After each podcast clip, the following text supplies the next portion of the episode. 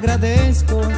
tu mentir por haberme hecho sentir que me amas, que me adoras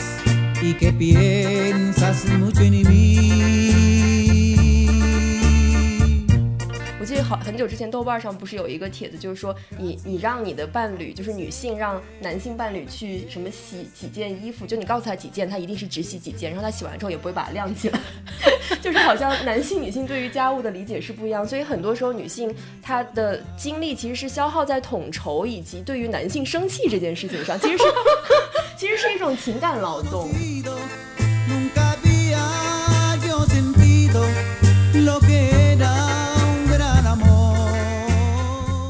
家庭主妇的工作其实并不清闲，对，然后她也需要知识和技能，并且这种知识技能其实是所谓跨学科的。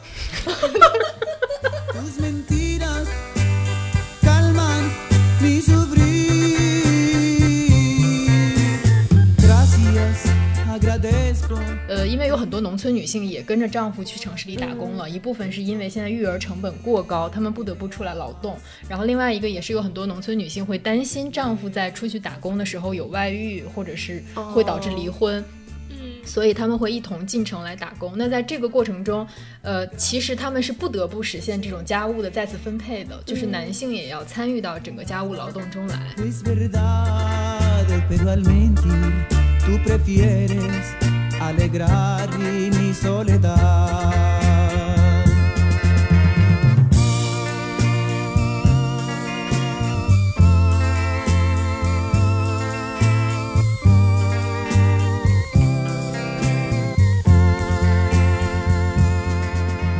听众朋友们，大家好，欢迎收听信息的随机波动，我是张之奇，我是傅世野，我是冷建国。今天呢，我们其实是因为有一个选题上面的临时的变化，对然后所以我们就在过去的两天之内紧锣密鼓的 军备了一番。但本来呢，是因为军备的时间太短，想选一个轻松一点的话题，没想到最后变成了这种武力的比拼。太 变成了一。个硬核马克思主义、女权主义教学现场。对，这其实也不算一期临时的军备，毕竟涉及到的几本书，我们已经陆陆续续聊了好几个月了。对，怎么听上去这么心酸？就是我们这本这期节目会提到一本书，叫《妻子们的思秋期》，对他们俩大概在三个月前就告诉我赶紧去看。我我还记得是我们过年之前最后一次见面，是的，然后那个时候我跟师野正好在看那个书，嗯然后当时就安利冷建国去看一下。天呐，已经是半年之前了。对，然后我们今天想从这个书开始聊起吧，先跟大家介绍一下这个书。这个书是呃一个日本的资深的媒体人叫斋藤茂男，他在上个世纪七十年代到九十年代之间写的一个纪实文学的系列，嗯叫做《世向日本》。然后这个妻子们的思秋期是这个系列当中的一本，然后还有另外一本叫《宝石穷民》，这两本都是在今年年初在中国出版的。嗯然后它这个世向日本的系列，其实它涉及的主题是很广泛的。它主要讲的是在日本这个经济高速发展的一个背景下，比如说工厂和工人啊，学校和孩子之间的这些矛盾，包括像妻子们的四秋期这一本讲的是夫妻之间、家庭内部的一些纠葛，然后还呃它其他的一些。呃，还涉及到比如说两性关系啊、衰老啊，还有一些残障儿童之类的。对，然后，呃，他他自己在这个书的前言里面就觉得说，他希望能够通过这些这几本书，呃，观察到是日本的一些社会现象。他用的是嗅到时代表情的气息，嗯然后，嗯、他也讲说，他其实这些主题不同的小册子，其实是有一个共同的他想要探讨的话题，就是资本主义与人类的关系，以及带来二战后社会繁荣的日本资本主义究竟是究竟是什么？嗯，其实这个也是后面我们会聊到的。一个就是从这个家庭主妇的问题出发，想要聊的一个话题吧。嗯然后这本书它其实它主要的聚焦在城市中产阶级家庭的熟年主妇。啊这个所谓的熟年主妇，其实就讲的是已经度过了育儿期的，就是孩子已经离开家，或者是有一些是他们没有孩子的，然后可能在四十岁呃以上的这个家庭主妇他们的生活，嗯。他其实前半部分是采访了六位有酒精依赖症的家庭主妇，然后他们是共同住进了一个有点像 rehab，就是那种精神病院一样的一个地方。然后他是去这个精神病院采访，找到了六个采访对象，然后他们的丈夫都是企业里面的上班族。然后他在这个书里称他们为企业战士，就是这些男性，他们可能大部分都已经晋升到了，比如说企业的管理层，然后他们的眼中只有这种职业道路。晋升啊什么的，就是完全看不到家庭和妻子的需求，嗯，然后后半部分他讲的是四位抛弃了丈夫，就是他们选择离婚离开家庭的四位女性的故事。然后他这个书里面还穿插着一些，因为他应该是。最早是在报纸上连载的一个有点像专栏一样的东西，然后他在连载的过程中就会有不断的有读者的反馈、读者来信，所以他这本书里还穿插了一些读者看了他之前的一些报道之后写来的一些来信和反馈。还有一个心理学家好像是，就是他会咨询这心理学家，把就是他在这些。读者反馈以及他采访过程中，呃，反映出来的一些问题总结一下，然后让他来做一个解答或者评述的。对对对，嗯，我觉得这这本书其实它前言里面有一个很有意思的，其实是这个作者本身的他他的一个反思吧。嗯，他讲的是说在。嗯，就是在他供职的媒体里面，其实有一个专门的话，专门的议题叫做女性问题。对。然后，呃，在他之前，作为一个男性记者，对这些女性问题几乎是没有任何的感觉的。然后他一直觉得那是女性自身的问题，和政治、经济这些有分量的课题相比，女性问题太浅层了。这些问题也许对女性自己来说很重要，但终究不是什么要紧的事情。我甚至没有想到他和社会问题紧，他没有想到他是如何跟社会问题紧密的联系在一起的。然后他就说，他通过做就写这本书，然后他就发现了说，女性的诉求不仅和女性自身的利益有关。对包括我在内的男性，对生活在这个时代的每一个人来说，都是至关重要的根本问题，那就是人应该怎样活着，以及让人活得有尊严的社会应该是什么样子的问题。呃，其实中国也是这样的，我觉得它其实反映了一个媒体当中的常态吧，大众媒体当中的一种常态，就是说，包括我们之前，比如在界面工作的时候，也会有人说，你们这个组为什么总写一些性别议题、女性话题，会被认为我们是一个女权号？但其实。呃，比如说在其他的其他的部门、其他的板块，在写一些政治经济问题的时候，没有人意识到，其实他们很多都是从男性的视角去叙述的，或者说他们报道中的故事其实是男性的故事。而当这个故事一旦变成了女性故事，它仿佛就不再是一个政治议题或者经济议题，它就变成了一个纯粹的女性议题。这个其实也是我觉得是媒体这种。架构包括他对这种社会话题的引导上面，他其实是有一个性别偏见在里面的。是的，嗯，这个知琪说这个，我想到就是我前几天在豆瓣看的，看到一篇书评，是上野千鹤子帮斋藤茂男写的书评。然后是一个豆友，他翻译成了中文，然后这个题目就叫做“当普通女性成为事件之时”。然后上野千鹤子在里面就说，斋藤茂男的这些报道，就是有关妻子们的报道，它的划时代的意义是让普通女性的日常生活成为事件。然后他说这有四个方面，第一个方面是说女女人的事情登上了报纸的版面，就是在这之前女性相关的报道都是在家庭版的。对，就是它其实是有一个这样的分，也就跟知琪说的有点像。就斋藤茂男的报道是从家庭版到社会版的一个移动，他觉得首先这个位置的变化就有一个划时代的意义，然后第二个就是说，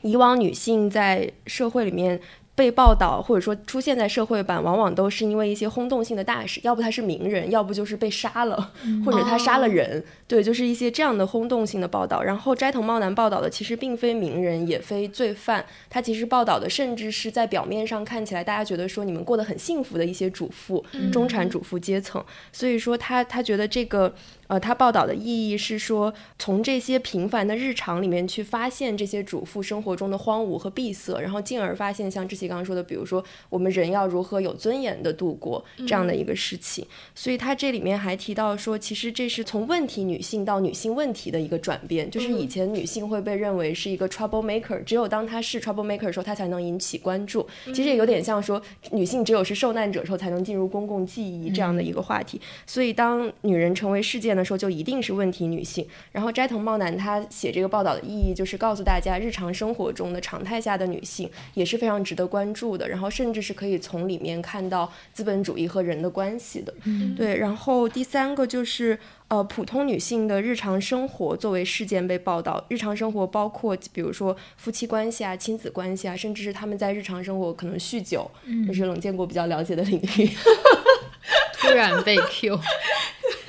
然后这其实这就是报道女性的日常生活，意味着呃让这些从前在私领域的一些话题，就是变进入公共领域，变得可见。然后这个扭转大家这个过，就是大家这种想法的过程，其实也是非常重要的。然后最后一点，他就是说，其实这个斋藤茂男的《妻子们思秋期》里面涉及到了很多性关系的问题。对，就是我觉得我看的时候印象比也就也挺深刻的是，很多妻子其实在这方面是非常不满意的，对于他们的丈夫。然后他说这个问题被拿到公共呃领域来讨论，其实也是一个非常重要的有里程碑意义的问题。嗯。呃，我觉得这个这个书很有意思的一点是说，这个斋藤茂男他在前言里面也讲到说，他本身感兴趣的话题其实是在一个高速发展的经济体里面，为什么很多人过得很不幸福、对很不快乐，然后是很被异化的一个状态。然后他其实最开始想写的是男人，并不是女人，对他想写的是那些公司里面的白领。然后他认为他们是奋战在这种国内外经济战争第一线、永不止步的日本上日本上班族。嗯他其实是从想从一个企业内部的管理和组织形态来写这种日本社会的一个现状，但他通过。研究和调查反而是对男男人背后的女人和家庭产生了兴趣，我觉得这个其实也挺有意思的。是的，嗯就是感觉他的路径其实还是从男人进入的。是的就虽然说上野千鹤子写了这样一篇书评来讲说他这个报道的划时代的意义在于他让女性变得可见，但实际上他最开始进入那个点还是说他想去研究这个男性，所以我觉得可能也是说明在整个可能这样一个父权制的资本主义的状制度之下，其实男性是最可见的。对就是他确实是在最前沿的这样的一些个体，然后就像之我们刚开录前之前说，他就是有点像一个家庭的代理人，嗯然后他是以一个代理人的身份出现，然后被进入市场，对进入嗯。市场，然后被看见的，对嗯而且在这本书里面，除了妻子的生活、妻子的困难，其实他依依然聊到了就在所谓经济战线上的这些男性，对。包括日本的，比如在银行内很高的这个银行经理和副经理的自杀，嗯。然后他们面临的巨大的这种。呃，升职的压力，嗯然后薪水的压力，然后甚至是辗转于不同城市、不同银行这岗位之间的这个压力。嗯所以我觉得，其实斋藤茂男虽然改变了他的关注的主体，然后他叙事的主体，但他其实他这本书的核心利益还是在那里，就是日本整个高速经济发展的这个情况之下的男性和女性。嗯嗯，对，所以我们今天就是想通过从这本书入手吧，想聊一个。我们一开始以为还比较好聊，但是后来发现非常难聊的话题。所以直到第十几分钟才想起来 报告我们的主题。快来跟大家讲一下我们这期要聊啥。我们想要聊一下家庭主妇和家庭劳呃家务劳动的问题。对对，因为这本书里其实。呃，有涉及很多这方面的问题，因为它主要的采访对象就是一些家庭主妇，然后另外还有比如说我们最近看的那个美剧《美国夫人》，其实也是它其实是一种家庭主妇的反叛吧，家庭主妇对于当时的这种女性解放的潮流的一种反动，嗯。然后包括这个呃上野千鹤子的这个书呃《父权制与资本主义》，它其实从头到尾都是围绕家务劳动这个话题来展开的。然后我们今天就想聊一下这个话题，然后这个话题真的很复杂。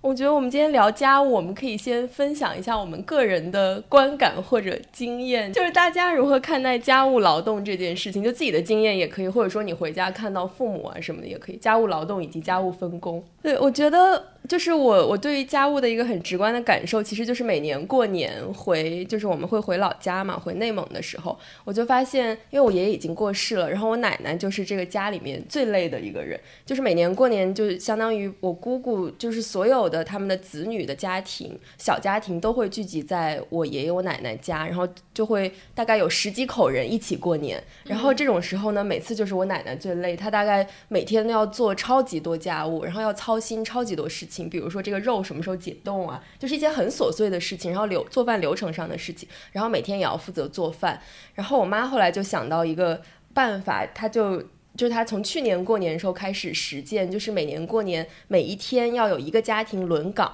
就他相当于把这个我奶奶身上承担的所有的家务劳动。就是分散到了每个家庭身上，然后你轮岗的这一天呢，不管你是到外面去吃还是在家里吃，反正你最后让大家吃上饭就行。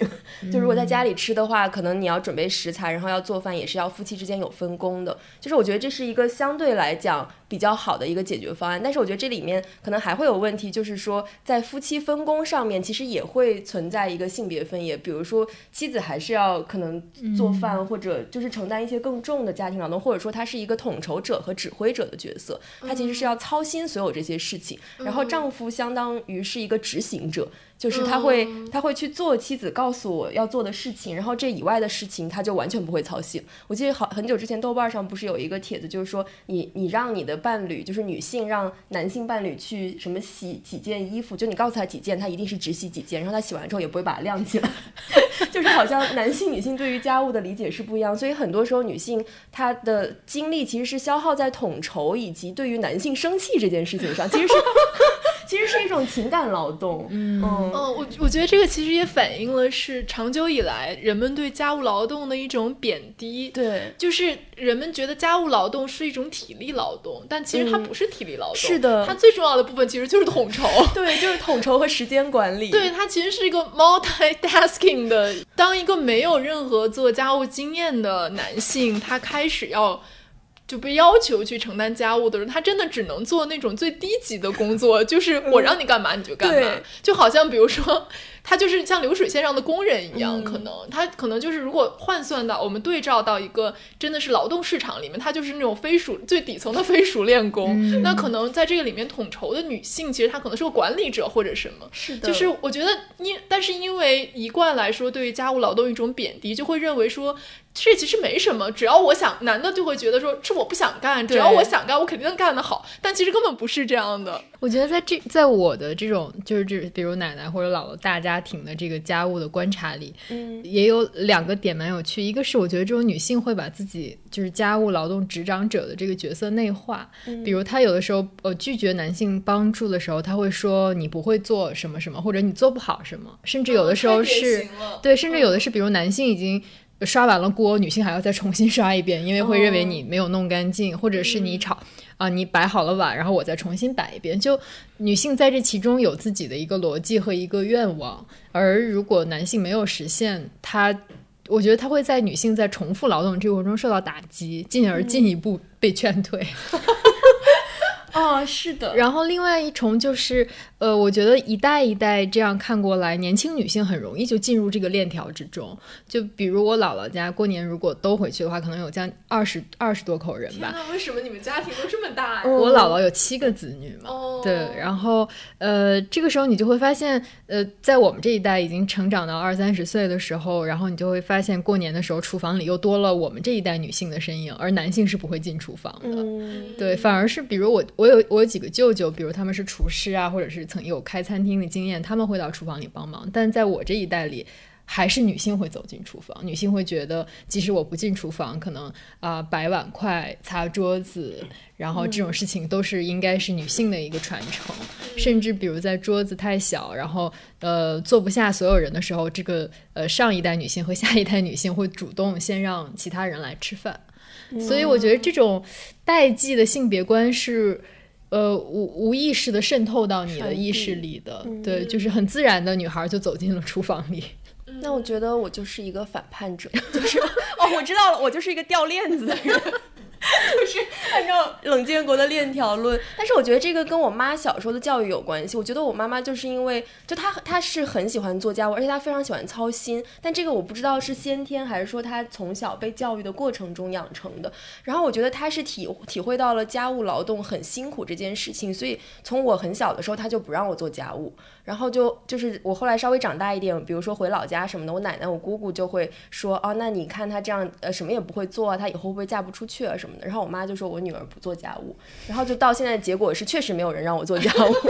就是你这个人设就是立稳了，对，立的超级稳，而且他们就会觉得说，哦，那你读书还不错，好像可以弥补了你不会做家务这件事情。对，这一点很明显，对就就是学习好的小孩过年的时候不用做家务。是的，就好像你有了一种赦免权，大家就觉得说，啊，你用你这个时间去读书好了，不要做家务。但但这个里面其实也还是有一种，他们觉得呃家务是体力劳动，然后脑力劳动是高于体力劳动，所以因为你可以从事高级的脑力劳动，你就可以从体力劳动中解放出来。我觉得这个其实也跟独生子女政策有关。就在我们这一代，一家只有一个孩子，你是有空间不去做家务劳动的。对，嗯而且就即使到现在，比如如果你也是独居的话，你的家务劳动其实就是服务于你自己，对而不用去降低标准就可以。就就你不会被另一个人呃为另一个人贡献服务嘛？其实就是的，是的，我就记得我妈 梅梅女士又被 Q，、就我记得我妈上个月来看我，她来的前一天我刚叫了阿姨，嗯然后结果她来的时候就觉得我家太脏了，简直不是人住的地方。但对我来说，那个已经是我家可能最干净的一个时刻。然后她就开始。反自我反思，他就说：“你看，你小时候就是怕耽误你学习的时间，对什么都不让你做。你看你长大了，怎么就长成了这个样子？我觉得我妈妈是抱着一种可能我年过三十之后会慢慢意识到这件事情。就虽然虽然她以前的教育是说不让你做家务，但是她觉得说总有一天你会长大，然后你会慢慢的觉得做家务也还可以，然后把自己的家收拾的不错，也是一件挺好的事情。她是有一种这样的希望。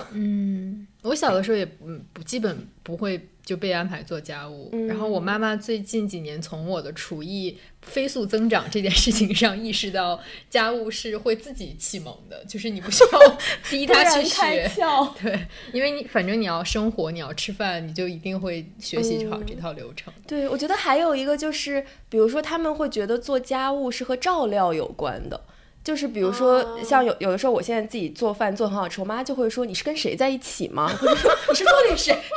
就想你妈觉得你不配吃，我就想说，我？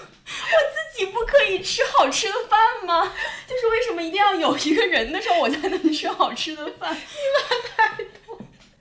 或者说，他就是在他的潜意识里面，他觉得说女性是更应该承担一个照料者角色，不管是做饭还是收拾房间什么的，他会但是我觉得有很多女性，其实她确实是这样的，就是嗯她做饭很好吃，然后会做一大桌子菜，其实是因为有老公有孩子。嗯如果这顿饭只是她自己吃，她可能吃的比我们还不，就是还差，就是还凑合。嗯是。的，是的，对我，我觉得可能有些人确实是这样，因为嗯对于她来说，那个劳动确实是，如果能够避免，最好还是可以避免。就如果他们只有一个人，他们就选择凑合一下这样子。嗯嗯我我就我觉得关于家务还有一个，就我刚刚说到过年那个嘛，就是就是比比如说过年回去，我看到我奶奶很累或者我妈妈很累的时候，我内心其实非常挣扎。一方面我觉得我应该去帮他们，另外一方面 我真的不想做，你这是挣扎吗？我很挣扎。我每年过年，就我现在就觉得我都不喜欢过年了，就是一过年因为你克服不，了自己虚假的同情。不是？那你会怎样？就是你会去帮他们，对吧？我会啊，我去年回今年过年回家，基本我们家饭都是我做的。天呐！但是你觉得这是一个终极的解决之道吗？就是让这个链条延续下去。我就想说，要不我们就别做了，就是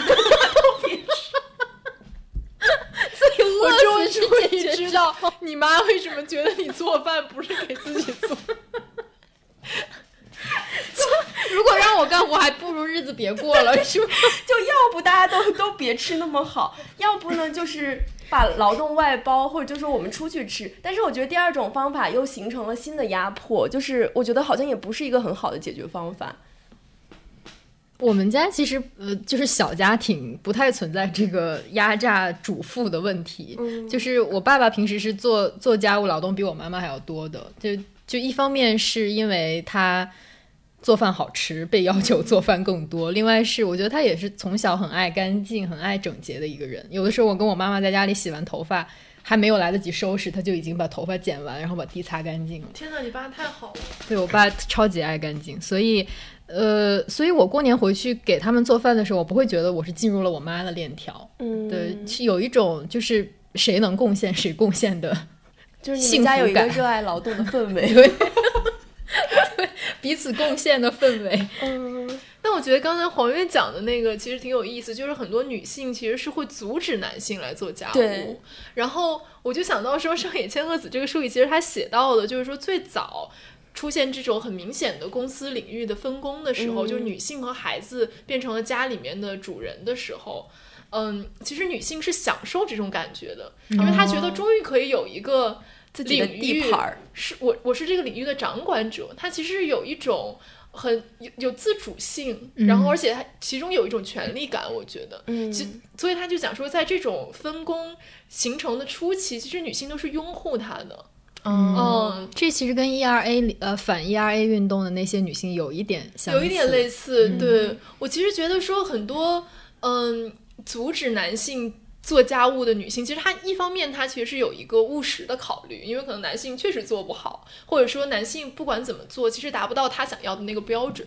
但另外一方面，她其实也是一种像宣誓主权一样，就是这个家是我来管，对我来管的，我说了算的，我让你做你就做，我不让你做你就别做。对，我觉得其实他是有一个这样的意识在里面。嗯，但是我又在想，这是不是一种就有点像戴着镣铐跳舞？就是说，女性被限定，当她被限定在家庭，她比如说没有办法出去工作的时候，她唯一的方法就是她可以获得在家庭中的主动权。如果说女性可以出去工作，可以有更广阔的社交生活的话，也许她也不想要这个家庭的主权。我觉得这其实就是。呃，比如像中国这种男权社会的一个表现形式，就是你既要比如从夫居、从夫姓，但你同时也要女性也要被要求有一个掌管家庭，比如财务或者是掌管老公的这样一个能力。就是对一个贤妻良母的要求，不光是顺从，同时他也有管理家庭的这样一个能力。但是这个能力其实是分，就是你的权限是有大有小的。嗯，像比如这在这种大事情上，比如在你要呃跟婆家住还是跟娘。家住，然后要在何处买房这个问题上，可能男性的话语权会更大。嗯，那至于一些小的，比如男性的日常开支或者家庭内部你要怎么安排，然后你要购入什么家电，那这种可能女性就被赋予了这种权利。其实这个权利同时也是义务，就也是你被要求做的劳动。对，其实还是一种就是性别分工的感觉，就是基于。性别的一种，其实女性负责的是所谓的家庭琐事，对，就是她是在家庭琐事上面比较有话语权的人，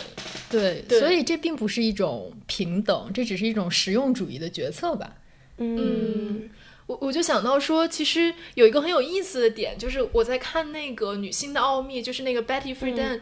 呃，也是在美国夫人里面一个很重要的角色，就是那个头发乱乱的女性。然后她写的那个《女性的奥秘》里面，她就讲到说，家庭主妇是一种职业，但她同时是十几种职业。哦，她是家务监督、厨师、护士、司机、裁缝、室内装饰家、会计、教师、私人秘书、慈善家等等等等。然后他就讲说，这个其实是当时的一种。当绝大部分的女性只能做家庭主妇的时候，一种宣传话术，就是他告诉你了，你你是家庭主妇，但其实你能做很多事情，你不需要到外面家庭之外去做一个厨师、护士，你在家庭内部你就已经是一个厨师或者护士了。然后我就想到说，因为我最近在重新看那个《Modern Family》嘛，就是我看到大概它第三季的时候，可能是大概一四一五年那个时候，然后就有一集就是讲那个女主角 Claire，她去参加她儿子学校的一个 Career Day。就是叫家长来学校讲一下她自己的职业，然后给这个小孩有一个相当于职业的启蒙这种，然后她就被临时 Q 上去去讲她自己，但他不是个家庭主妇嘛，他就讲说哦，我是一个家庭主妇，但我同时是十几种职业，就是跟这个，因为 Betty Friedan 这个书应该是上世纪五十年代五六十年代。对出版的，然后就是我想说半个世纪之后，这个话术完全没有一丁点的变化，几乎是一模一样的话，然后。你你仔细想这个话时候，你觉得它很有意思。就是一方面，其实它是承认了一种现实，就是家庭主妇的工作其实并不清闲。对。然后它也需要知识和技能，并且这种知识技能其实是所谓跨学科的。没错，是跨学科的。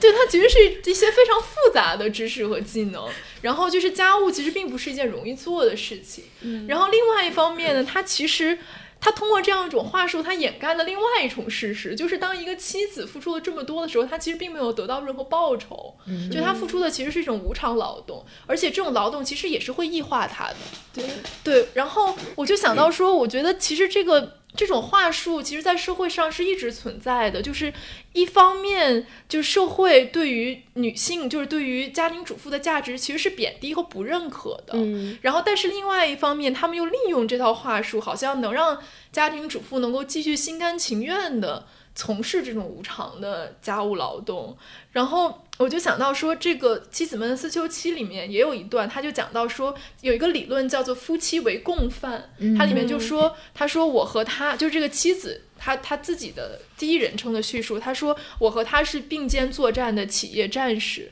然后这个作者就写说，其实是主妇们让丈夫能够安心工作，无后顾之忧，主妇们也为社会做出了贡献。是的，你会想说。这一想是没错，就他们确实也为社会做出了贡献，但他们这个贡献，就是比如说，如果你一个人为社会做出了贡献，他其实他自己从其中其实是获得了价值的。但女性在这种为他人做后盾的这种贡献当中，到底有没有获得价值？我觉得这可能要打一个问号。嗯，对，就包括这个女性的奥秘里面，她一直都在强调的一点，就是说女性在。作为家庭主妇，其实她并没有完全的自我实现，这个是很多家庭主妇对于这种生活不满意，或者说抑郁或者酗酒或者什么的一个重要的原因。然后它里面就写到一个他模拟的对话，就当这个主妇说：“哦，我浪费了自己的音乐才华。”然后社会就会告诉他说：“因为你，你的孩子拥有了音乐才华。”嗯。然后当这个主妇说：“我没有自己赚到一分钱。”然后社会就会告诉他说：“由于你勤俭持家而省下的钱，比你在家庭外面能挣到的钱还要多。”但是，就我觉得这种话术其实还是很狡猾的。嗯 嗯，我觉得非常狡猾。其实我觉得我们在母亲那一期也有聊到，就是。呃，如果说你把你自己的价值感的实现寄托在孩子或者丈夫身上的话，其实这是一个非常不稳固的一个方式。就是你其实没有自己的事业，或者说你的事业就是在你的家庭内部，或者你的事业就是你的成就感来源是你和你家人的这样的一些关系。那当你的孩子长大了，或者说当你的丈夫每天在一个地方九九六工作的时候，其实你的就是会会有空虚感嘛，还有一些价值的这个就是欠缺。然后我记得那个妻子的四秋七里，他还讲到说。呃，就是这种，就志奇刚刚说的，妻子和丈夫像一个共犯，它里面就是说，其实妻子和丈夫在这种情况下都是二分之一人。哦，对，他就说，呃，其实就相当于丈夫承担是工作的二分之一，然后妻子是生活中的，就是丈夫他要他是一个工作人，然后妻子就有点像一个保姆，就这种情况下，他们两个人凑在一起才能形成一个完整的人。然后他就说，其实，在日本的整个的教育里面，其实也一直在推崇这个东西，他在渗透这种性别对，就是一种性别角色基于。性别性别分化的这样的一种教育，所以就导致说男男性就会觉得说我在婚姻里面寻找的可能是一个保姆，然后女性会觉得说我在婚姻里寻找的是一个稳定的这个经济保障或者经济来源，就只要我的丈夫能挣钱就行了。所以我觉得其实是一种对于人的这种扁平化的衡量。我觉得这个在单向度的对，就 就是单向度的人嘛，就是你只看人的基于性别的一个方面，然后你们俩合起来之后才成为一个合格的。资本主义的打工者，对，但我觉，而且我觉得现在这个其实在中国也会有这样的情况。像我们看，就现在年轻人可能择偶的时候，我们之前也讲过嘛，就是他看的不是你作为一个人的存在，然后而是作为可能一些指标上的衡量。这样的一个情况，我觉得这套话术或者说这套骗术也是漏 漏洞百出的。就当他告诉你，你作为家庭主妇，对于你的丈夫和你的孩子，甚至上一辈老人都是有意义的时候，但你并改变不了，在整个社会上，它是基于你个人的价值来做衡量的。就如果你在工作上没有一个业绩，或者你没有获得一个什么样的成绩，在整个大社会范围的评价内，你就是呃比别人价值更低的。然后你你自己是很，你以这种自我安慰，其实是很难维持自己的这种价值感的吧。嗯，所以我觉得他虽然在比如整个教育阶段或者是家庭内部会给女性这样的洗脑吗？还是虚假安慰？就是你可以获得价值，但整个社会大环境中的评价体系就不是这样的呀。你就是能看到那个漏洞在哪里。嗯，或者说，我觉得就是包括上野千鹤子在这个书里面也提到，他说我们现在社会其实有一种趋势，就是我们把生产劳动和这种呃再生产劳动，就所谓的家务劳动完全分开了。嗯并且我们把其中的一方特权化，比如说像刚才黄月姐讲的这种视角，就是说。呃，我们社会可能普遍的一个评价视角就是说，你自己能够养活自己，你有职业，然后有职业上面的成就，你这样才算是一个呃值得尊被尊重的人，你才是一个厉害的人、成功的人。那这个可能就是说，在在这两种劳动当中，我们其实是把工就是生产劳动把工作给特权化了，嗯认为说它它其实是一种有特权的劳动，而家务劳动其实并没有跟它平等的这样一个地位。但是另外一方面，其实也有另外一种话术，就是说你其实不工作是能不工作是一种福气，有人养你其实是一种福气。就包括这个 Stop ERA，就是在这个美国夫人里面，他们一开始就是说他们的口号就是叫 Don't take away our privilege，Privilege，对对对对，我觉得这个其实也是很典型，就是他们把不工作、有人供养他们当做一种特权。嗯，我觉得这也是一种骗术。我刚才我刚才想到了就是金智英里面，就是当你成为一个家庭主妇，然后当你有权利不工作的时候，其实你在社会评价里可能是妈虫，嗯可能是一个只享受而不贡献的一个这种像蛀虫一样的角色。所以，我觉得这一套骗术真的太不连贯了。得出了这样的一个结，而且我觉得美国夫人那里面其实就还有一个是阶级的视角嘛，就是对对于中产阶级的家庭主妇来说，确实可能她确实是。就是就是这对她来说确实是一种很好的选择，她可以在家庭里面是就是在一定程度上进行自我实现，然后过上比她单身时候更好的生活。但是可能对于一些其他阶层的女性或者其他种族女性来说，这也许并不是一个更好的选择。对，我觉得嗯其实后来在他后面几集当中，其实也体现出来这个问题，就是他们在这个 Stop ERA 这个小团体当中，有一个年轻的主妇，她其实就是承担大量的家务劳动，然后不停的被迫生育，然后家夫丈夫还有家暴的倾向，然后对于她来说，其实家庭其实并不是一个避难所，对。就是完全是因为她的痛苦都是由家庭带来的。然后他们后来一起去参加那个休斯顿的全国妇女大会的时候，这个女孩就说：“我不想回去了，我想要留在这里。”嗯，对，然后就是跟他一块去的那个中产的中产的妻子、中产的主妇就说：“你怎么可能？你离开了你丈夫，你一天都活不了。”对，但我我觉得这个其实也揭示了说他们内部的其实是有阶级上面的这种差异的，而这种差异的其实在里面很大程度上决定了他们对主妇这种角色的一种私人的体验。对，嗯是的，我记得那个 John Didion 在他七十年代写女权那篇文章里面，他也讲到说，每一个人都可以自由的做出选择，然后，然后，但这个前提其实是她也是一个中产阶级的这样的一个女性，然后她的嗯家庭，包括她的丈夫，其实也是跟她可能知识啊、阶层上面都比较对等的这样的一个人，所以她是没有办法站在可能底层的。或者说其他种族的女性的角度上来理解这件事情，就是家庭确实不是对每个人来说都是一个避风的港湾，也可能是一个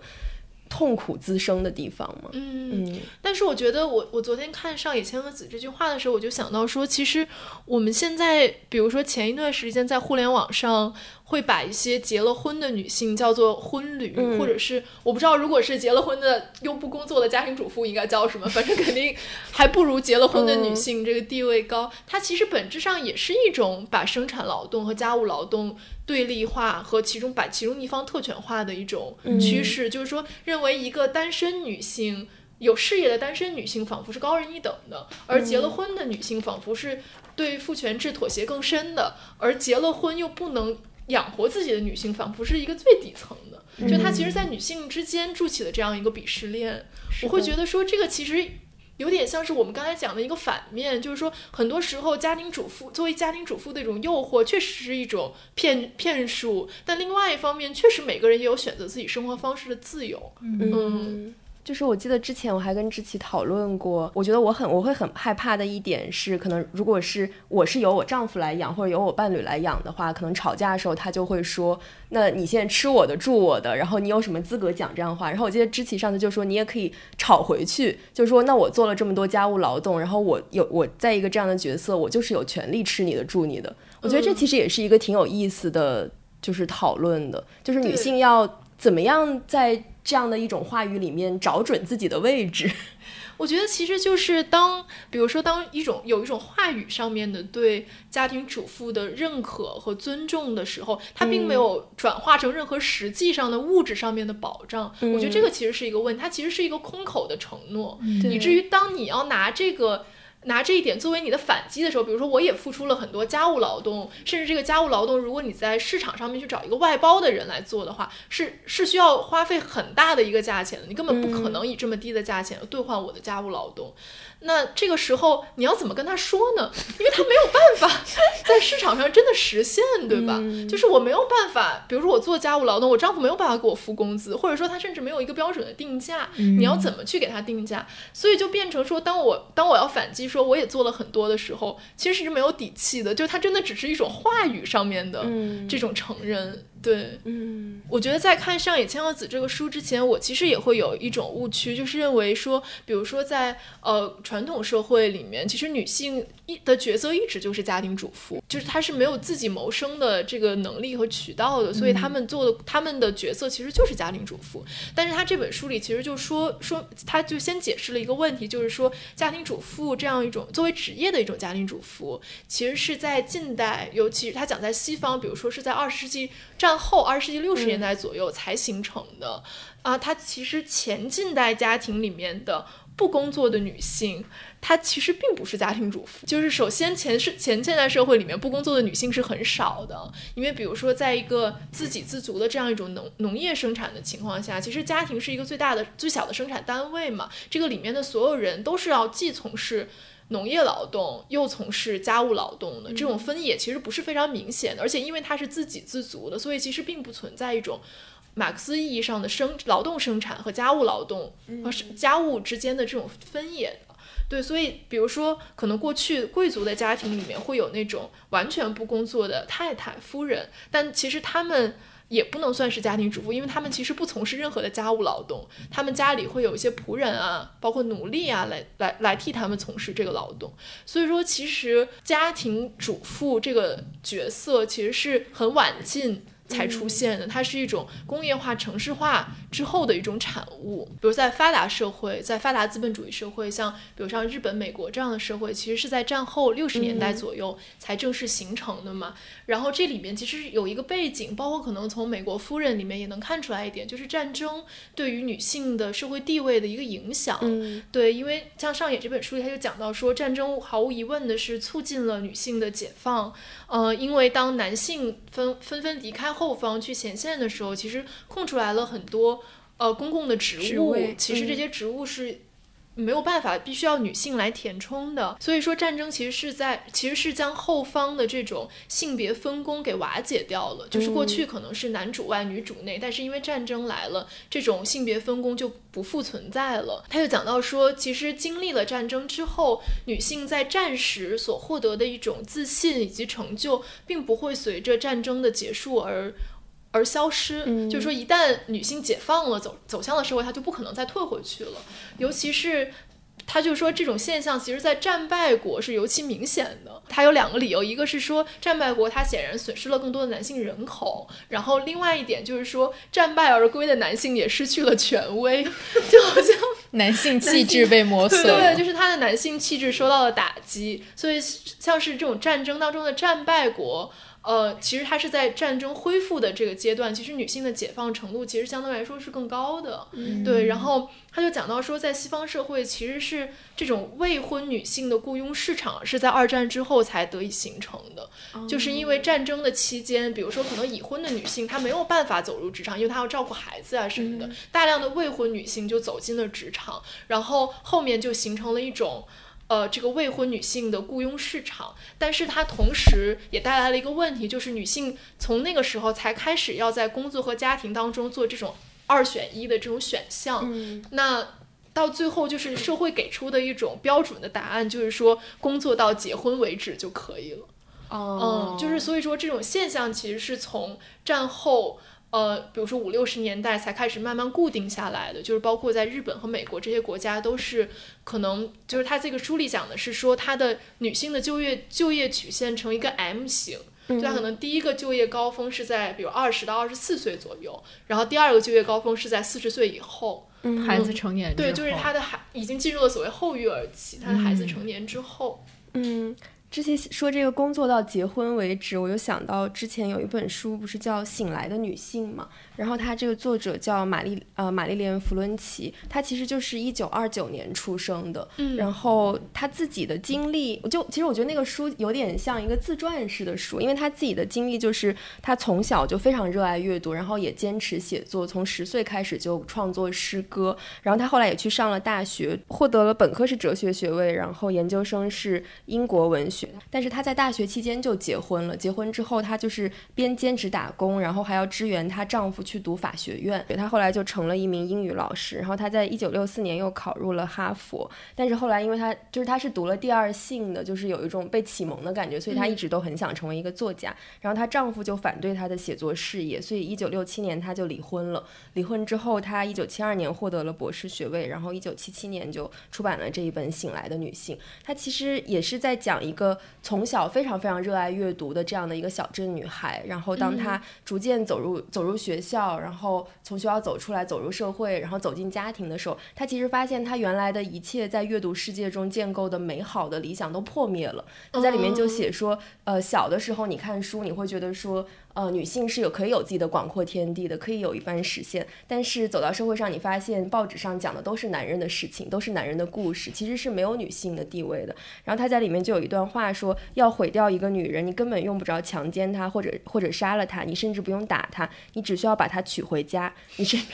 你你甚至都不必这么做，你只需要让她在你的办公室做一份周薪三十五美元的工作。其实应该就是讲，就当时那个公司制里面做女女秘书啊，或者打资源这样的工作。所以我就从知奇刚说那个就是工作到结婚为止嘛，就想到这一个。我觉得他说的这个确实是当时美国的一个很典型的例子。然后像那个。呃，革命之路就是理查德耶兹的那一本书，其实他讲的也是，就是这个女主人公 April，她她以前是纽约戏一个戏剧学校的，然后男主人公是哥伦比亚大学毕业，然后他毕业之后也是进了一个大公司做销售，然后 April 在结婚和怀孕之后，她就没有工作了，然后就就做全职的家庭主妇，只是在当地的一个社区的戏剧社参加一些演出啊什么的，嗯。对，所以其实她结婚之后也是完全没有了自己的事业，就是在家庭里面做一些呃琐碎的工作，所以她后来就想说，她觉得这样的生活不是她想要的生活，她就想动员她老公说，我们一起去巴黎，然后实现我们的理想。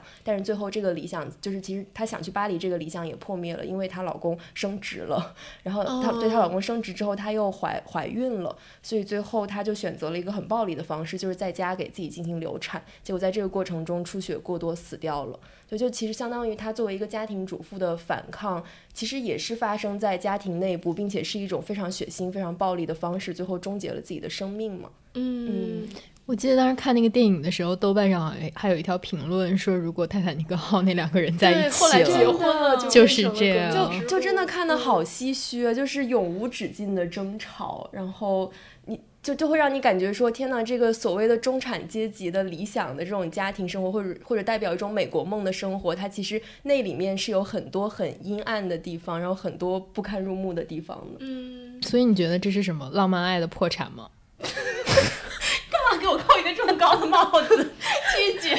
我请教我觉得是美国梦的破灭吧，因为我觉得那个这个作者他其实也是出生在大萧条时代的，所以他我觉得他自己也是经历了这样的一种一种时代的这样精神的这种破灭，然后他自己好像后来也是离婚了。我觉得嗯它其实是一种，确实是美国，就是美国式的生产呃生活方式的一种破产。对，我觉得其实像那个 Betty Friedan 那个书里面，其实他从头到尾都是在讲同样一个主题，就是说这种呃郊区中产阶级太太。呃，就社会为他们描绘出来这样一种特别梦幻的这种生活图景，事实上是怎么样的？嗯，对，然后我觉得他讲，他从头到尾其实都是希望能够唤醒这些还沉浸在这样一种，其实它这个 feminine mistake 其实讲讲的就是这个，就是社会对于女性，它其实是有一种，呃。安排的，他是把女性的一生都已经安排好了。比如说，你年轻的时候要怎么读书，然后怎么认识呃男孩子，然后就结婚，然后要生几个孩子，然后要住在什么样的房子里，比如说地砖什么颜色，抱枕要用什么材质，就这些等等都是。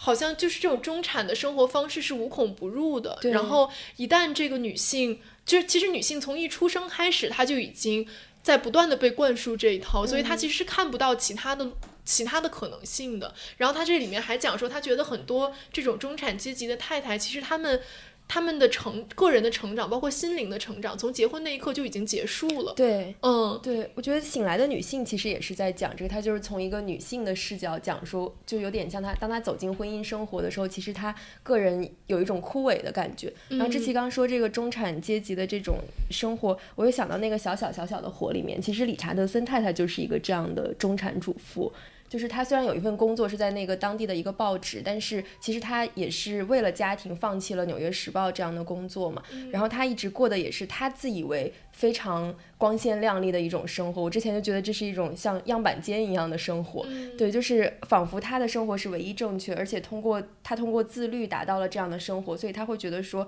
没有达到这样生活的女性，可能是因为她不自律，可能是自己的问题，可能是自己做不好。其实也很像《美国夫人》里面那个常像 Schlafly 她的她的这个叙事。我觉得其实他们捍卫的就是这样一种生活方式。对他们其实和所谓的女权主义者之间的分歧，并不在于男女是不是应该平等，或者说嗯女性应该拥有什么样的权利，而在于说他们这种生活方式是不是一种还还是不是一种社会的主流。对，因为其实经过了，比如说六十年代性解放运动，整个第二波女权运动这样一种冲击，那种生活方式其实已经被认为是一定程度上破产了。然后那种战后的欣欣向荣的。那种经济的繁荣的那个时期，其实，在六十年代其实已经被打打碎了一次，所以其实他们这种生活方式在那个时候并不是，嗯，就可能还它还是一种主流的生活方式，但是他们并不是一种所谓先更先进的、更时髦的一种生活方式了。他们其实就是要捍卫他们自己这种生活方式。而且我记得《美国夫人》里是不是还有一个角色，她自己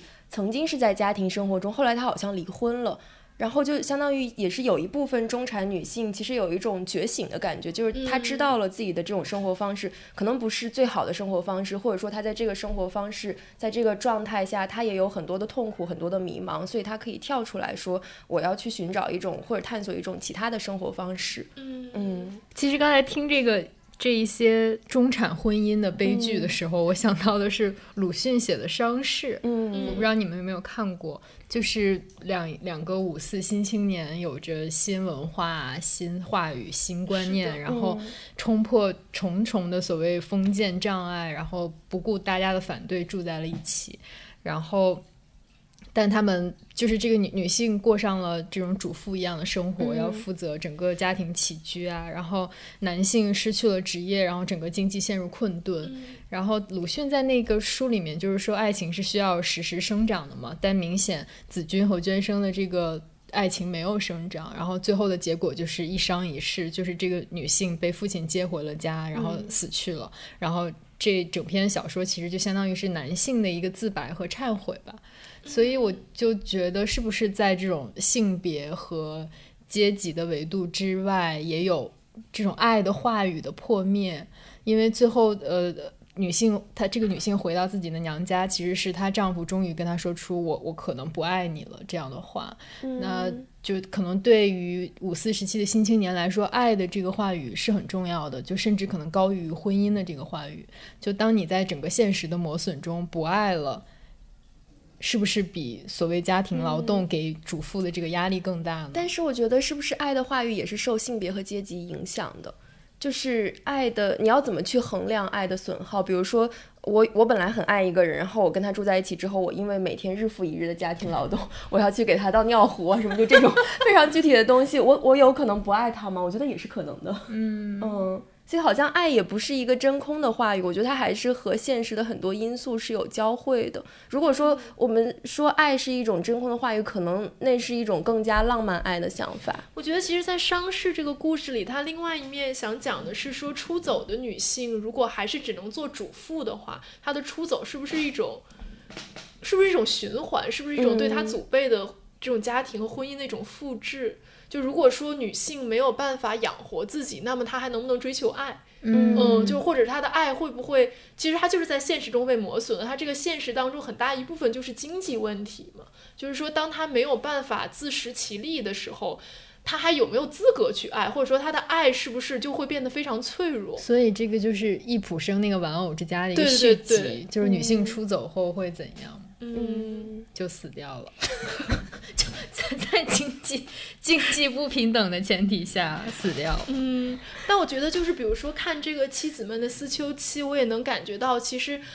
就是除了这种比如说家务劳动的日复一日的琐碎，以及包括孩子离开之后他的这种空虚和寂寞之外，就他他们夫妻之间这种名存实亡的感情，其实也是让这些女性就是。陷入这种酒精依赖的一个很重要的原因嘛，然后它里面有一段我记得就就写说很多的妻子他们酗酒，然后后面愈演愈烈，其实是一种。对丈夫的求救信号，就是他是希望你来救救我，希望他能够看到我现在过得很不好，很不开心。他说很多就是因为他们后酗酒的后期就会有一些非常严重的症状，比如说会手抖啊，什么东西都握不住。他里面就写说连冰箱门都打不开，因为是完全没有力气了已经。然后他说这个时候丈夫不可能没有看出来妻子的异样，但是很多丈夫还是选择不说破这一点，然后就让他们妻子陷入，就好像两个人陷入一种恶。恶性循环就是你越不在意我，你越不来关心我，我就要把自己好像有种自残的一种倾向我就要更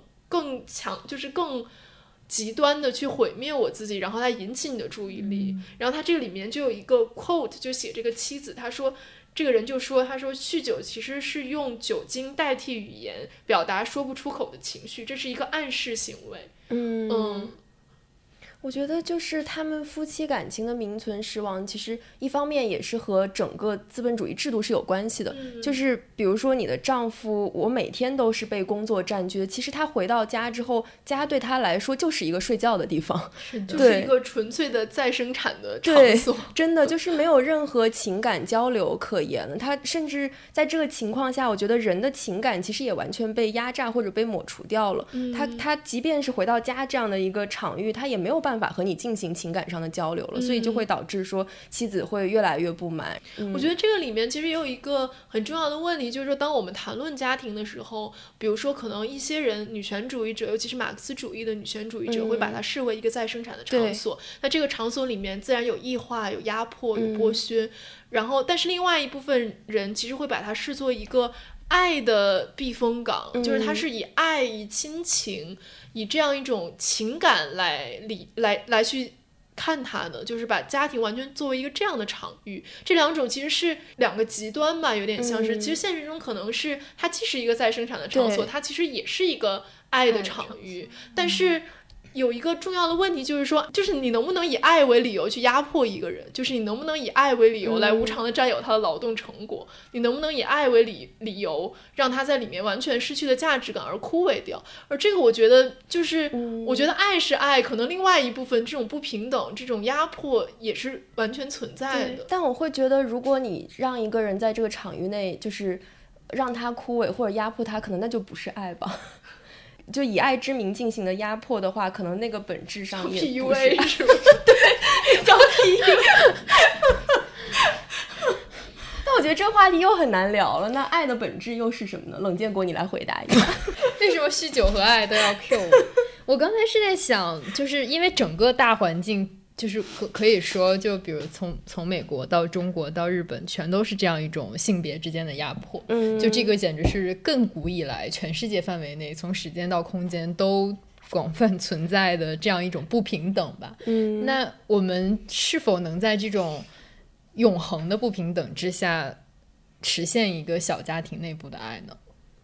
还是比如你在任何一个爱里都会发现不平等的因素，进而没有纯粹的爱？我觉得这个就有点像是我们在那个协同写作里面嗯聊到的问题，就是在一种宏观的不平等下面，到底有没有微观的小的避风港？嗯，就是我们能不能在一种私人的生私人生活，在一种微观的实践里面建构一种平等的爱？我就想到，这可能就是我之前聊的那个为什么一般人儿这个剧 让人觉得呃有一种架空的甜，就是它没没有涉及到任何家务分配，对，就是你这两个人只需要甜蜜的爱和在爱中纠葛，他们没有涉及到任何的，可能会有一点点阶级的面向，但这个没有造成阻嗯。碍。但我觉得这个另外一方面也是，就是大学、高中、大学时候的恋爱嘛，就是那个时候那么年轻，大家其实也不太考虑这个问题。嗯。嗯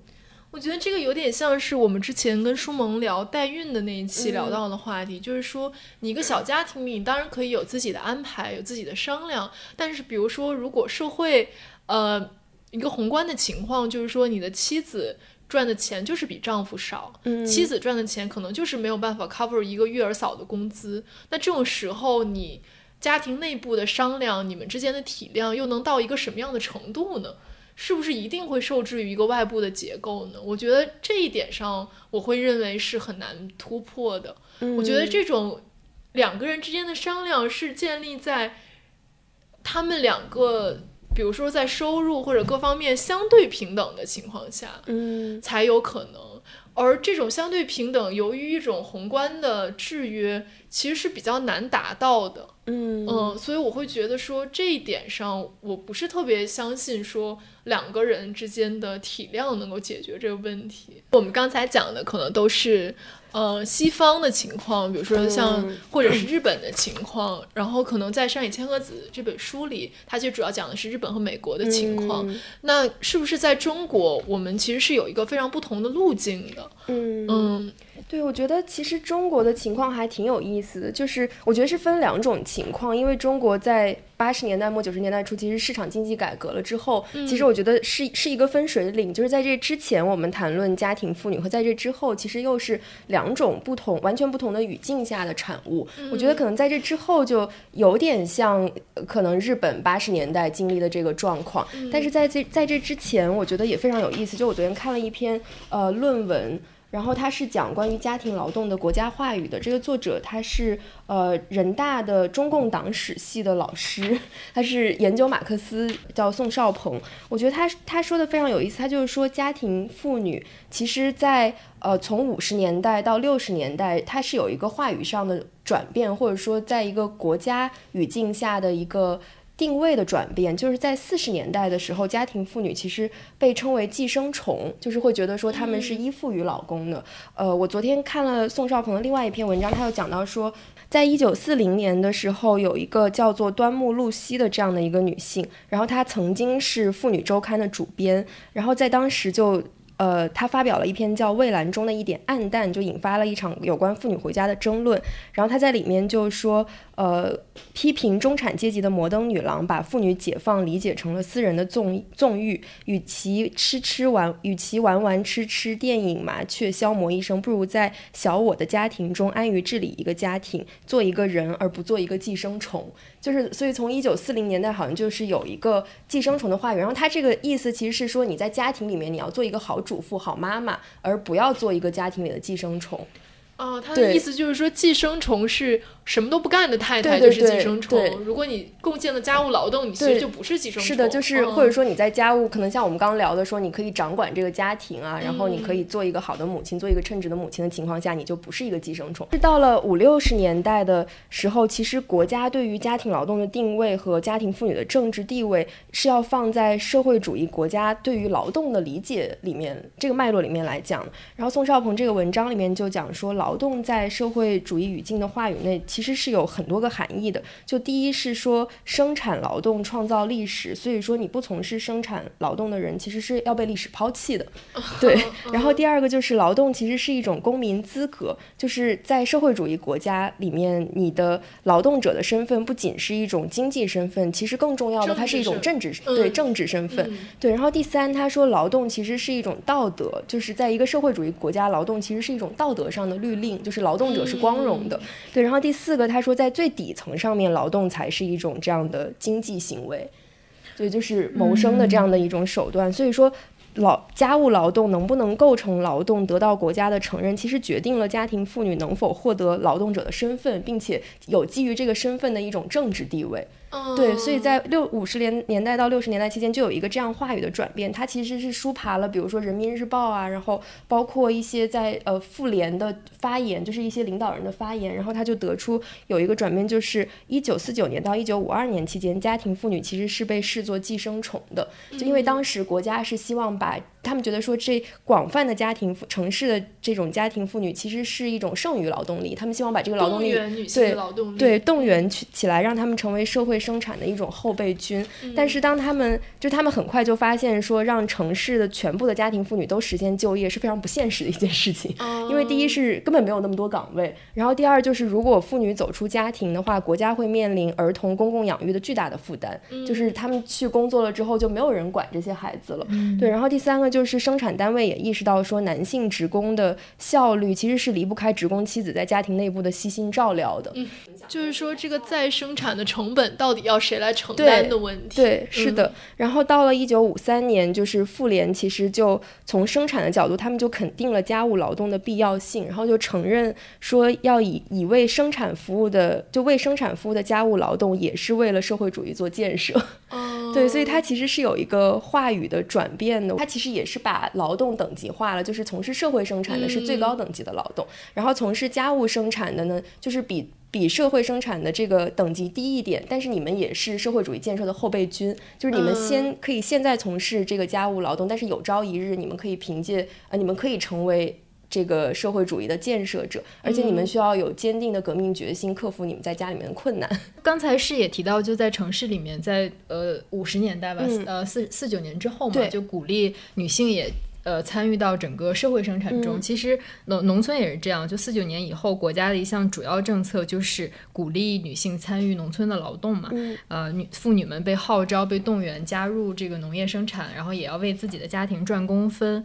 但是，女性加入这个劳动生产之后，并没有减少他们的家务劳动。呃，当时国家也推出了一些。政策来减少这个家务劳动，比如为女性提供这种啊托儿所、幼儿园，或者是打鼓室啊、缝纫室啊、食堂这种公共服务，就相当于把你的一部分家庭内部的劳动社会化了。就我提供一个专门的组织来解决这些问题。这个其实，在那个贺潇的书里面也提到，就是说，在一个公社里面，它其实是有一个完整的这种再生产的服务的这样一个链条的，就医院啊、这种托儿所啊什么，全部都是有的。但它的问题。问题就是它减少了这个家庭劳动的数量，但是并没有推动家庭劳动在两性之间的平等。对，其实他们还是没有打破家庭劳动的性别分化。是的，所以在之后这个公共服务跟不上了，或者是这些设施取消了之后，依然是女性回到了这个家务劳动的场域之中去，所以并没有解决这种性别上的问题吧。呃，然后我今天看了一本书，这本书也很推荐给大家，叫《男性妥协》，是呃香港的两位社会学家写的。然后他就说，书里面有一句话说，总的来说，家务劳动分工中的性别不平等界定了中国的父权制，女性被限制在家庭领域，无法在公共领域与男性竞争，从而也固化了他们的从属地位。与其说家务分劳动分工是微不足道之事，毋宁说它才是中国父权运作和再生产的核心。嗯，是的，我觉得这个其实就是所谓的马克思主义女权主义的一个基本的观点，它就是围绕着家务劳动以及家务劳动的分配来去论述父权制以及资本主义是如何压迫女性的。对，嗯，这本《男性妥协》其实是针对了。呃，中国农民工进城这样一个潮流中的以男性为主体来写作的，因为这个研究者认为，呃，当我们把迁移这个主题和性别这个主题放在一起的时候，大多数是研究者会去关注女性的动态，就是在整个移民的过程中或者城市化的过程中，女性做着怎样的劳动，女性扮演了怎样的角色，女性的心理状态是怎样的？那他们就想关注，呃，在这个过程中男性是怎样的？因为男性一直被作为一个客体，就是男权的代表，作为铁板一块。而他希望关注这个过程中是否男性的家庭观、性别观、育儿观、男性气质被改变了。嗯嗯，所以我觉得这个这个点还挺有趣的。呃，刚才录节目之前，我也有跟知琪跟视野分享，就里面也提到，呃，因为有很多农村女性也跟着丈夫去城市里打工了，一部分是因为现在育儿成本过高，她们不得不出来劳动，然后另外一个也是有很多农村女性会担心丈夫在出去打工的时候有外遇，或者是会导致离婚。嗯所以他们会一同进城来打工。那在这个过程中，呃，其实他们是不得不实现这种家务的再次分配的，就是男性也要参与到整个家务劳动中来。嗯但是作者认为，男性参与家庭劳动并不能说明这是一种。呃，中国的父权制正在消亡，或者说是两性正在走向平等。他认为是一种实用主义的策略，就是只有这样，可能才让才能让这个家庭运作的更好。而且在这个过程中，有一些男性虽然承担了比如做饭这样的职能，但是他是呃内部依然有一个鄙视链的。比如男性可以在家里做饭，因为很多大厨也是男性嘛，但是男性通常不会做洗衣、洗碗、清洁厕呃厕所这样的工作，因为这种会被认为是比较低阶的工作，因而还是属于女性的工作。而且在这个过程中，男性劳动者就这种男性的农民工，他会遇到一个。呃，在男性共同体内部的男性气质的歧视，就是哦他如果从事这样的工作，做饭或者打扫，其他的工友会认为他的男性气质是不足的。嗯对，所以这个男性也不是铁板一块，他依然有这种男性气质上的鄙视链。然后为了抵制这种鄙视链，为了抵制这种跟金钱或者说跟学历绑定的男子气概，然后这一群年轻的农民工，这种参与家庭劳动的农民工，他们就新的产生了一种对抗性的男子气概，就叫可敬的男子气概。就他们认为，呃，如果你你有钱，你在外面花天酒地，或者是你有知识，你是大学生，但你不结婚，这个不能作为你是一个成功男性的标志。而像我这样可以养家，可以为我的老婆孩子遮风避雨，可以让我挣钱，可以让他们快乐，这才是。真正的男子气概，所以作者认为他们这样自我定义的这种可敬的男子气概，其实是给了他们一个，呃，合理化自对己，其实就是参与自家务劳动的一种方，法。而且呃，嗯其实突破整个性别的层面，他们在城市里其实是属于次等公民嘛，对，嗯所以其实这种心理赋予了他们一种呃，无论是自我意识上的还是怎样，嗯他一种主人公的位置吧。嗯，对，因为他们在城市里始终是被歧视的，然后没嗯有平等公民权的那一群人嘛，因而他们塑造了一种新的呃有意义的男子气概，把自己放进去。嗯，所以他是觉得说这种新的男子气概已经形成，就是已经有一定的基础，并且是有一群这样的一个共同体存在。对对，他认为很多，比如主主动参与这种嗯家务劳动啊，或者是呃更强调跟妻子、孩子和老人的情感连接的这部分农民工里，是有这样一种新的男男子气概的存在的。所以这个作者的观点，我觉得还是挺，他还是从性别的角度来分析这个问题，只不过他的落脚点放在男性身上。性对，他会觉得，呃，虽然有这样一种男子气概了，但如果这个城市的环境消失，就假如他们又回到农村，他们依然是父权制的拥护拥护，哦而不会走向一个性别平等的一个端。对，但这个就感觉说，他其实是为了回应男性男性对于男性施加的压力，而产生了一种新的男子气概。然后这种男子气概还是面向男性的，就是尤其是面向城市里面的男性，是为了我和城市里的男性做出一种身份上的区隔和划分。是的所以他并没有解决根本上的问题。对的。所以他这本书的名字虽然叫男性妥协，但并不是男性在呃权力上的妥协、嗯。地位上、经济上的妥协，它只是一种男性在话看术上的 妥协，在看待自身的视角上的一个妥协。或者一种是他妥协的对象可能不是女性，他妥协的对象是所谓比他高一阶层的男性。对，嗯，是一种男性中心的妥协。刚黄月姐说这个，我就想到就是男性妥协这个问题。其实《美国夫人》里面，就是这些女性她们在做运动的时候，也会面临这样一个问题，就是说我们是要去达到一个最终，比如说我我的目的是女性平等。那在实现的过程中，我们可不可以做一些做一些妥协？有的时候，比如说形成和男男性的共谋，然后去达到我们最终目的。但是另外一一一派一派激进人，他们就会认为说，你一旦妥协了，其实你就没有办法走向你最终的那一个目的了。就有点像黄月姐说的这个，比如说男性妥协，它其实是呃在男性共同体内部的妥协，但是它造成的结果是好的。那这个时候我们可以接受他们这样的妥协吗？还是说我们觉得说这样的妥协我们也不要，因为它并不是为了女性才做出的妥协？我觉得可能这个就更像说，比如说，呃，计划经济时代的这种男女平等，嗯它到底是不是一种真正的男女平等，嗯或者说从它对于后世的影响，从它的 legacy 来看的话，它到底是不是一件好的事情？就包括可能在改革开放之后，对这个的评价一直都是很有争议的。有一些人认为说，它真的改变了中国的。性别平等的状况，以以至于说后面的很多代女性都在还在受她的恩惠，嗯呃，一些人也认为说，她其实是对于女性一种变相的压迫，或者说她这种平等其实是为了动员女女性的劳动力，并不是真的为了解放女性。我觉得这个其实也是像视野讲的，就是说，呃，你去怎怎么看待她最后达到的结果，以及她的。所谓的，如果是他有一个初衷，或者说有一个初心的话，你要怎么看待这两者之间的关系？嗯我觉得这种妥协是总是好的吧，就是一方面它可能对于个体而言会形成一种惯习，就是你即使在城市里面会比如分担一部分家务，可能你重新回到农村环境依然会延续你这样的行为模式。另外一个从观感来看，我觉得可能对下一代的影响是好的。就是他可以看到他的父亲在参与这种家务的劳动，然后他可能有机会去反思这种有害的男子气质的错误在哪里。黄月姐讲这，我就想到说，在这个《上野千鹤子》这本书里，其实它最后就有有一部分就提到说，就是女性的一种 alternative，它的一种出路嗯到底在哪里？然后它这个里面就引用了一个学者叫娜塔莉·索科勒夫他的观点，他认为女性解放的对策就存在于资本主义与父权制之间的辩证法当中。我觉得这个其实 能给我们展开讲讲吗？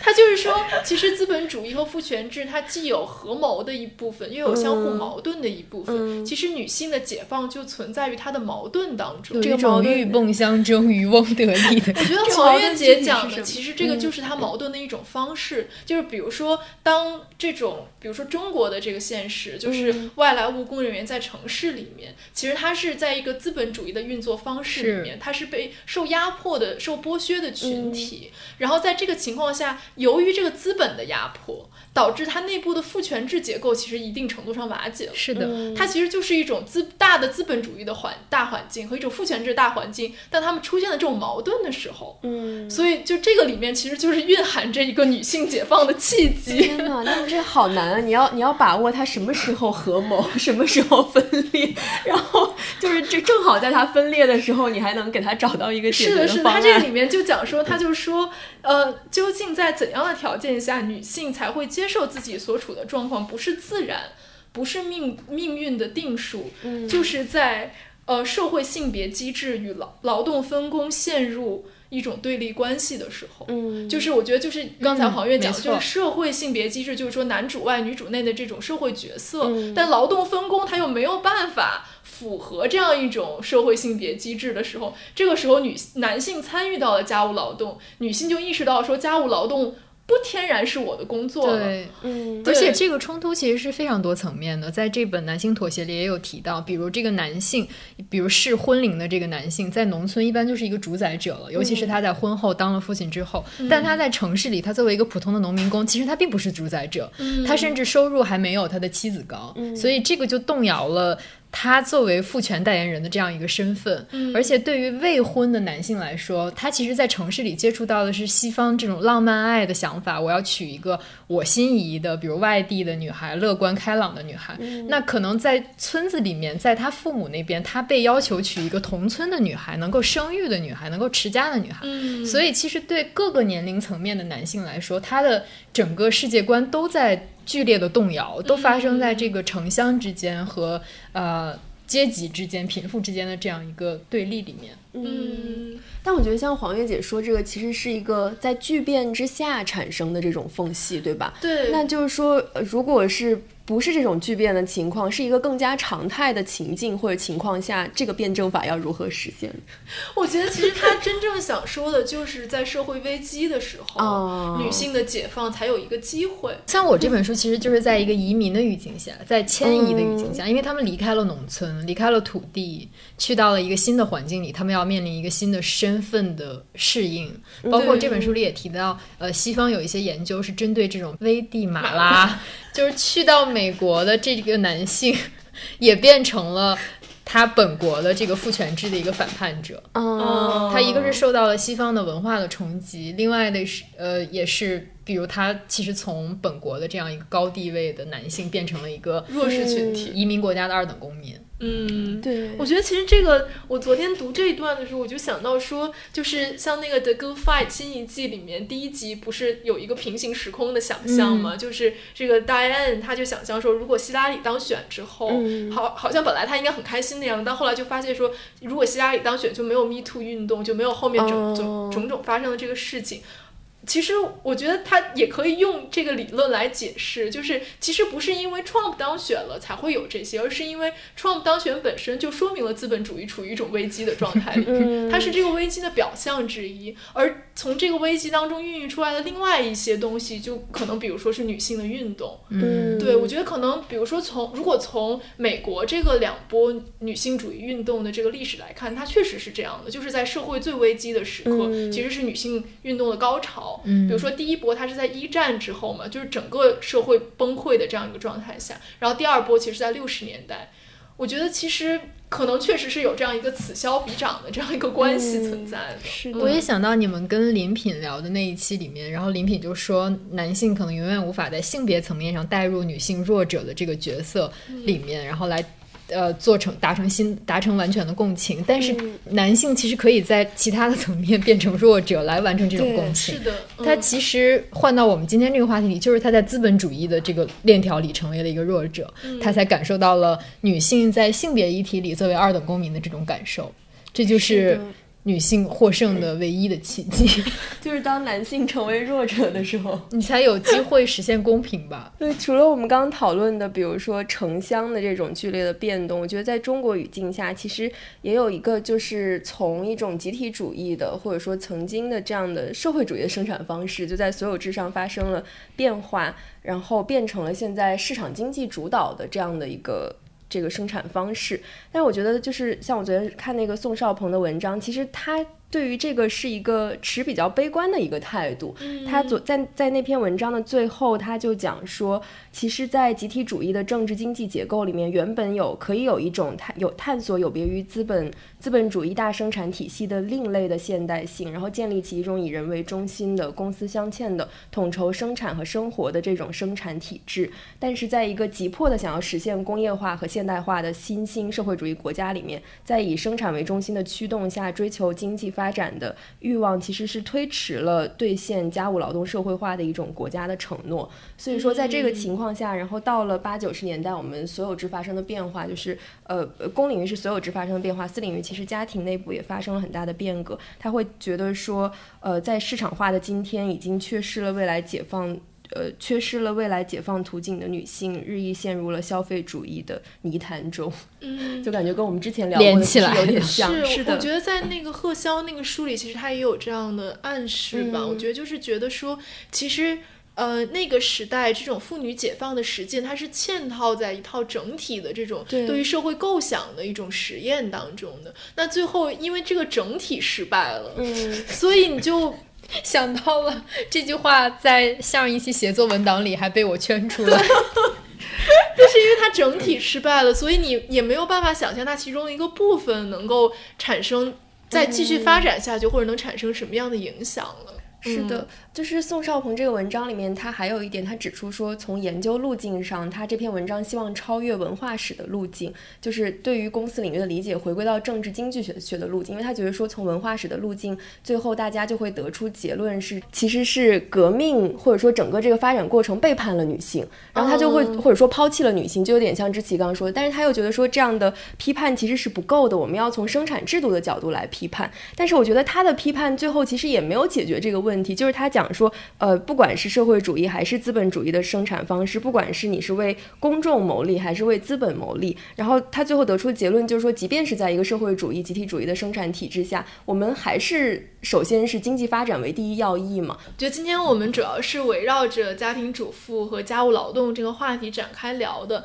其实我看上野千鹤子这本书，它其实在开头有一个为这个中文版写新新写的一个序言，它这个里面其实就总结了对于家务劳动这个问题，嗯，各个国家，世界上的不同国家采取的是什么样的解决方案？它主要分为两类，一类是公共化选项，一类是市场化选项。然后他认为，比如说现在今天啊，比如说像呃英国、美国这些国家，其实他们都可以算作是一种市场化的选项。呃，这个前提是因为，首先他们是贫富差距相对较大的国家，可能比一些欧洲的福利国家之类的要他们的贫富差距要大。然后另外一方面，他们其实是多种族，并且有大量移民的这样的一个国家，就导致说它的。底层的这些劳动其实是由一些，比如说外来劳工啊，或者是移民，或者是比如说呃非裔或者少数族裔吧，他们来承担的。然后另外一种就是所谓的公共化公共化选项，就是现在的很多北欧国家福利北欧的福利国家，还有他提到的就是社会主义时期的中国和苏联，其实都是一种公共化的选项嘛。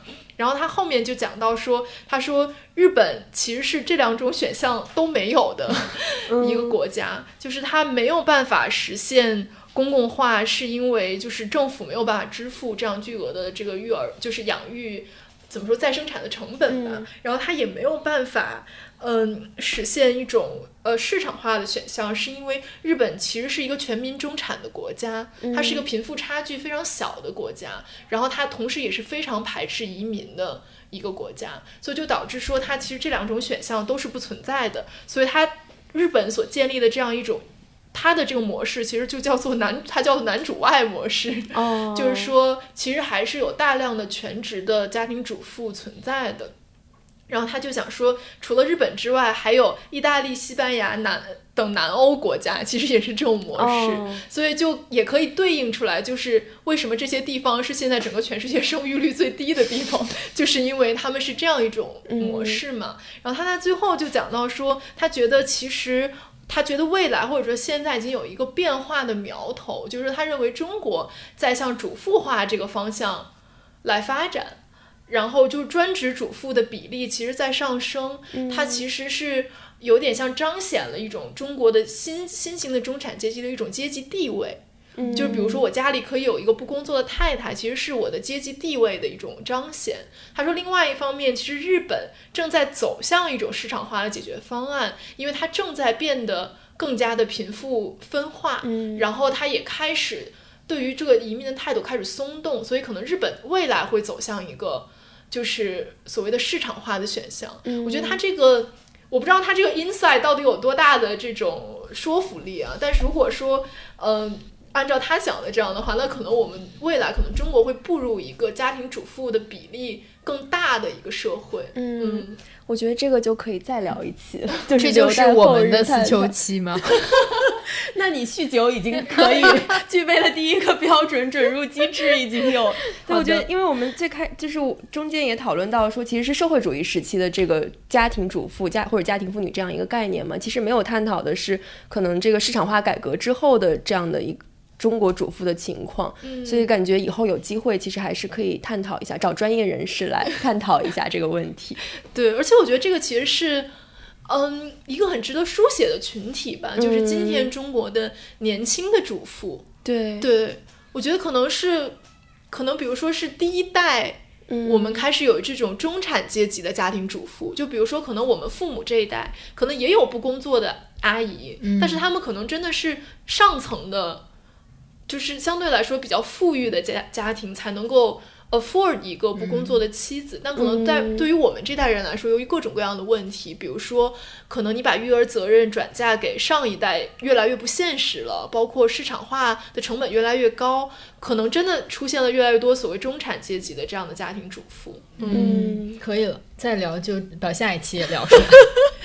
好了，那我们今天的节目就到这里啦。拜拜。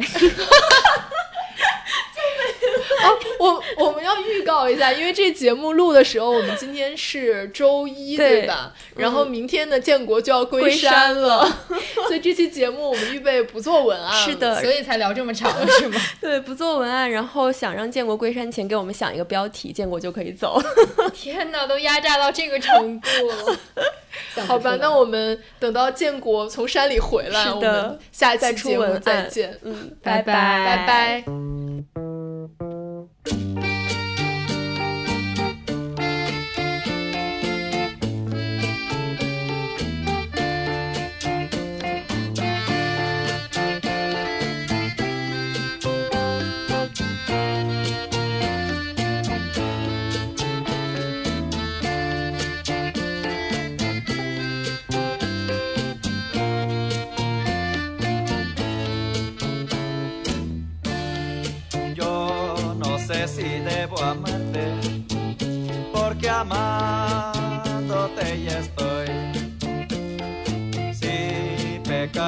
el quererte,